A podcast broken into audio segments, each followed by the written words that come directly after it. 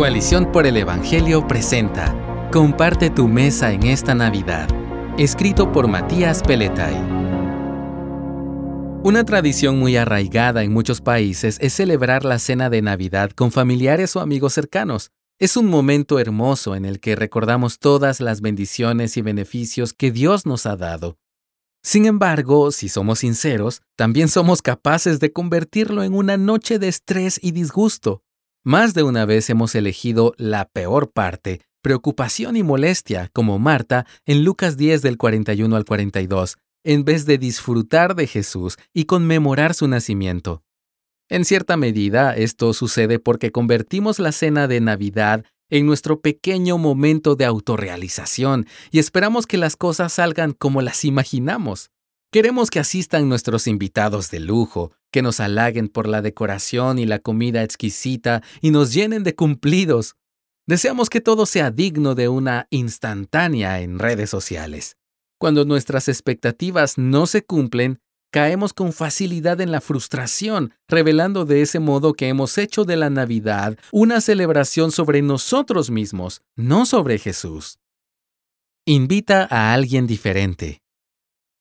Una vez que Jesús fue invitado a comer en casa de uno de los principales de los fariseos, vio cómo el rito social de la cena era usado para la adulación y la falsa modestia. Se había convertido en una excusa para recibir recompensas y los anfitriones solo pensaban en sus propios intereses, no en el bienestar genuino de sus invitados.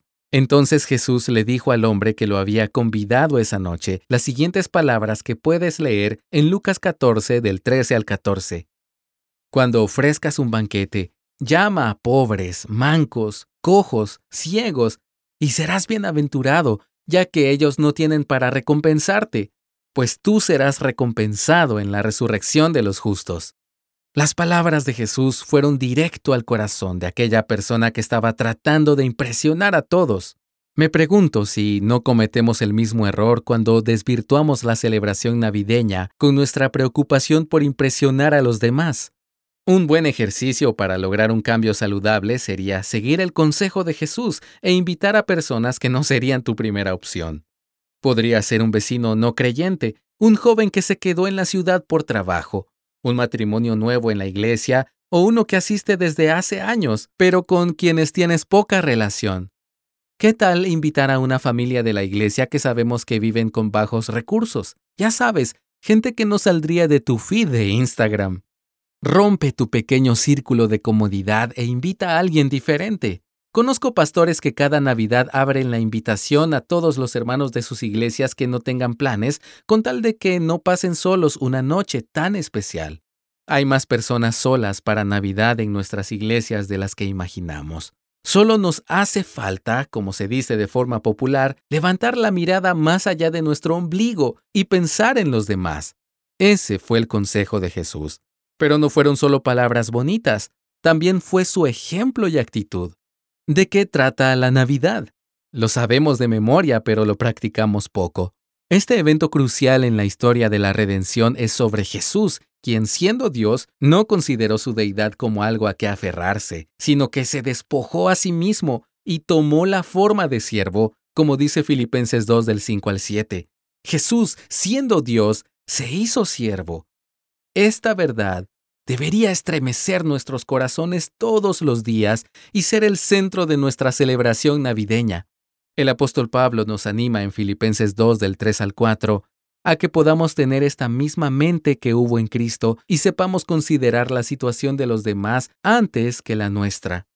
Estamos llamados a buscar el bien de los demás todos los días del año, pero debería ser más evidente en la Navidad, cuando recordamos que Jesús buscó nuestro bien eterno a costa de su propia vida.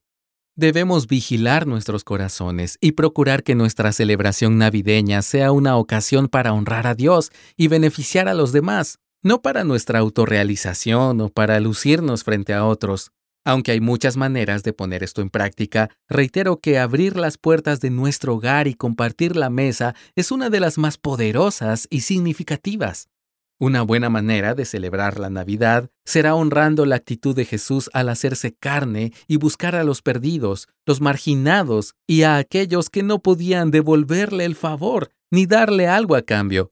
Si en Navidad recordamos que Jesús nos invitó a su mesa, también nosotros podemos compartir nuestra mesa con personas distintas a nosotros.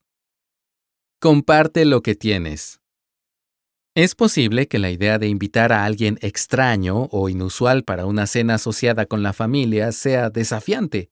He compartido varias cenas de Nochebuena con personas que no hubiera imaginado tener en un principio.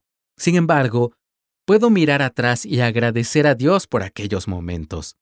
La hospitalidad nunca será fácil, pero siempre será una bendición.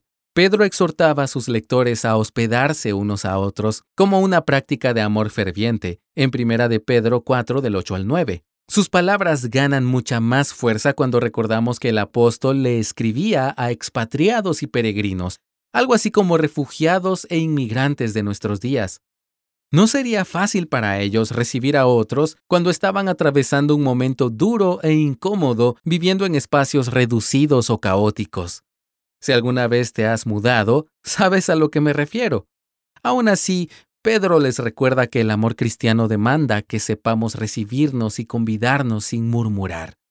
Que en esta Navidad podamos compartir la mesa con personas que serían incómodas para nosotros, por decirlo de alguna manera. Personas que no puedan recompensarnos, que no suban nuestro prestigio en redes sociales, ni que puedan halagarnos con regalos caros. Sigamos el consejo y el ejemplo de Jesús. Aceptemos el desafío de no aferrarnos a nuestra comodidad o a nuestras expectativas egoístas y compartamos la mesa con personas diferentes a nosotros. Gracias por escucharnos. Si deseas más recursos como este, visita coaliciónporelevangelio.org.